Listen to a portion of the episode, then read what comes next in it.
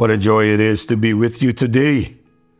I'm alive and I want to thank God for life, for health, for strength. I thank God for sparing all of our lives to live to see this day so that we can encourage one another. I want to thank you for all the encouragement that you have been to me. Every encouraging word that you have shared, every prayer that you have prayed for me. I know that there are no doubt hundreds, maybe thousands of you who are listening to these devotions and you are praying for me and you are praying for us.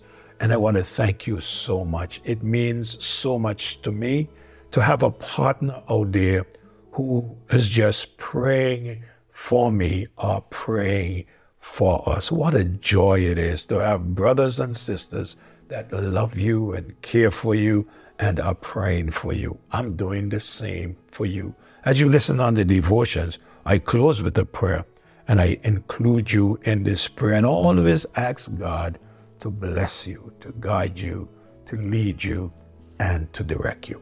The song, Singing I Go. The songwriter said, The trusting heart to Jesus cling, nor any ill forebores, but at the cross of Calvary sings, Praise God for lifted loads. Singing I go along life's road, praising the Lord, praising the Lord. Singing I go along life's road, for Jesus has lifted my load. If you know Him as Savior, I know that you can sing and you could say the very same thing. Jesus has lifted my load. I started sharing with you the five things that I've found to be outstanding in the book of Ephesians, chapter number four, reading from verse one to verse number three. And I said, a worldly life is a heavenly life. I find that to be very outstanding in this text. It is an outstanding truth that a worldly life is a heavenly life. I have also noticed something else in verse 2 chapter 4, Ephesians, he says, with all lowliness and meekness, with long suffering, forbearing one another in love.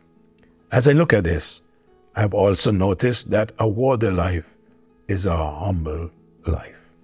The word humble carries the meaning of being selfless, one who ceased to promote one's self.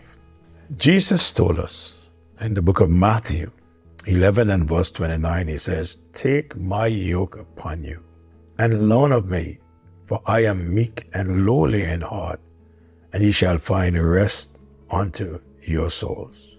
Take my yoke upon you. Yoke yourself with me. Why? When you yoke yourself with me, says Jesus, you will learn of me. And what you would learn of me, he said, for I am meek and lowly in heart and when you yoke yourself to me, ye shall find rest unto your souls. Sometimes we get tired. The truth of the matter is, it was yesterday I came in from service after preaching, and I was so tired. I found myself tired in the evening. I found myself tired in the night. And everybody that noticed that I was tired, they say, Pastor, go take a rest. When the body is tired, you can go to the bed and take a rest. But you cannot go to the bed and take a rest when the soul is tired. And he said, You shall find rest for your souls. The only one that can give us rest for our soul is the Lord Jesus Christ Himself. In the book of Philippians, chapter 2 and verse 3, he said, Let nothing be done through strife or vain glory, but in lowliness of mind, let each esteem other better than himself. What am I trying to prove to you from this text? A worthy life is a humble life. Sometimes we come across people that just love to show off. And sometimes you hear them bragging, and you would think, do they know that it is God who still permits them to live and to breathe the breath of life, do they know? Are they bragging about Him or are they bragging about themselves? And many times it is the accomplishment that one has achieved and one is bragging about him or herself. And the Bible tells us that we should do nothing to strive for vain glory, but in lowliness of mind we should esteem other better than self. This is something as believers that we all need to learn and practice. When a, another brother or a sister does well, we should rejoice with them. When someone is there doing the work of the Lord, we should encourage that person. Just like we would love to be esteemed, we should esteem others better than self.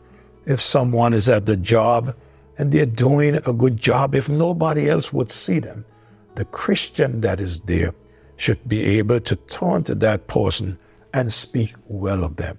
If you are in a church and a young man or even an older man, he gets up to preach and he takes the word of God and handles it well, it should be in our place to let him know you did a good job. Esteem others like we would esteem ourselves. The scripture tells us that no man ought to think more highly than he ought to think, especially of ourselves.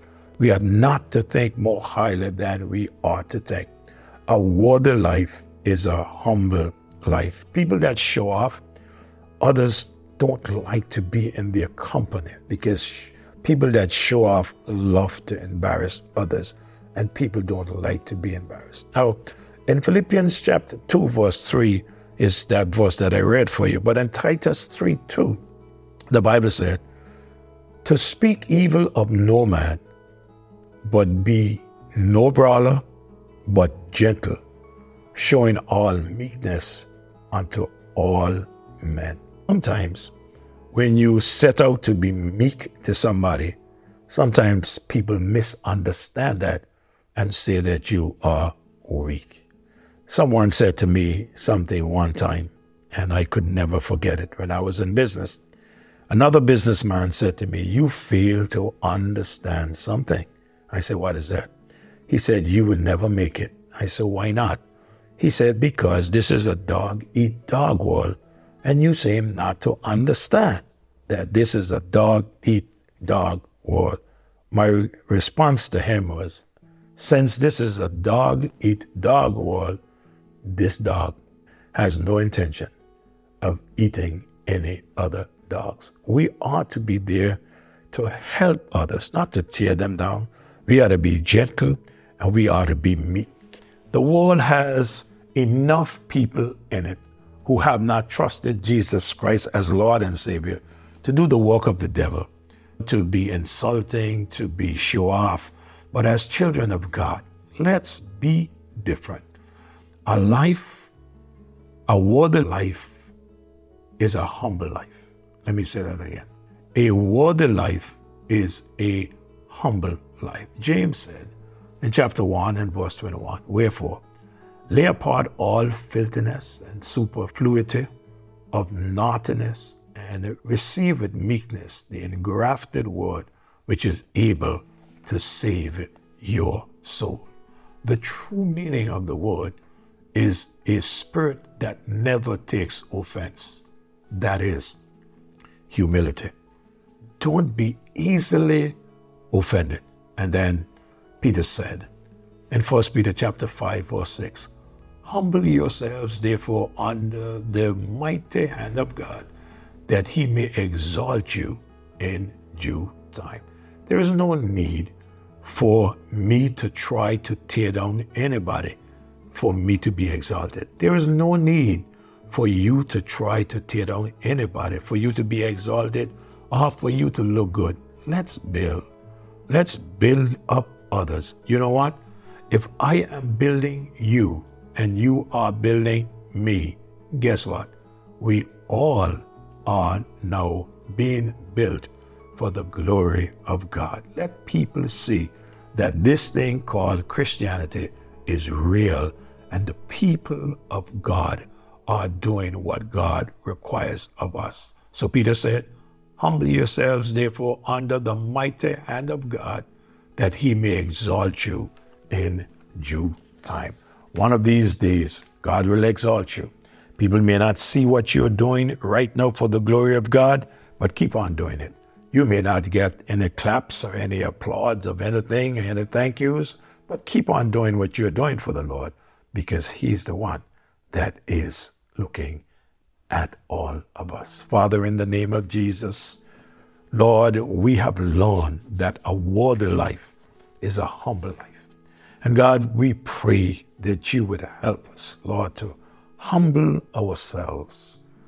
Oh God, sometimes, to be honest, the old man, the flesh rises up. And that is something that the flesh would not want us to do. But this is what you want us to do humble ourselves and help us to do this. We love you, praise you, and thank you. And I thank you for your people, everyone, the needs that they have today. Those who are sick, be merciful. Those that are going through financial difficulties, oh God, meet every need. The prayer requests that they are bringing to you, God, answer them according to your will. In Jesus' name I pray. Amen. We love you. God bless you. Please remember, share.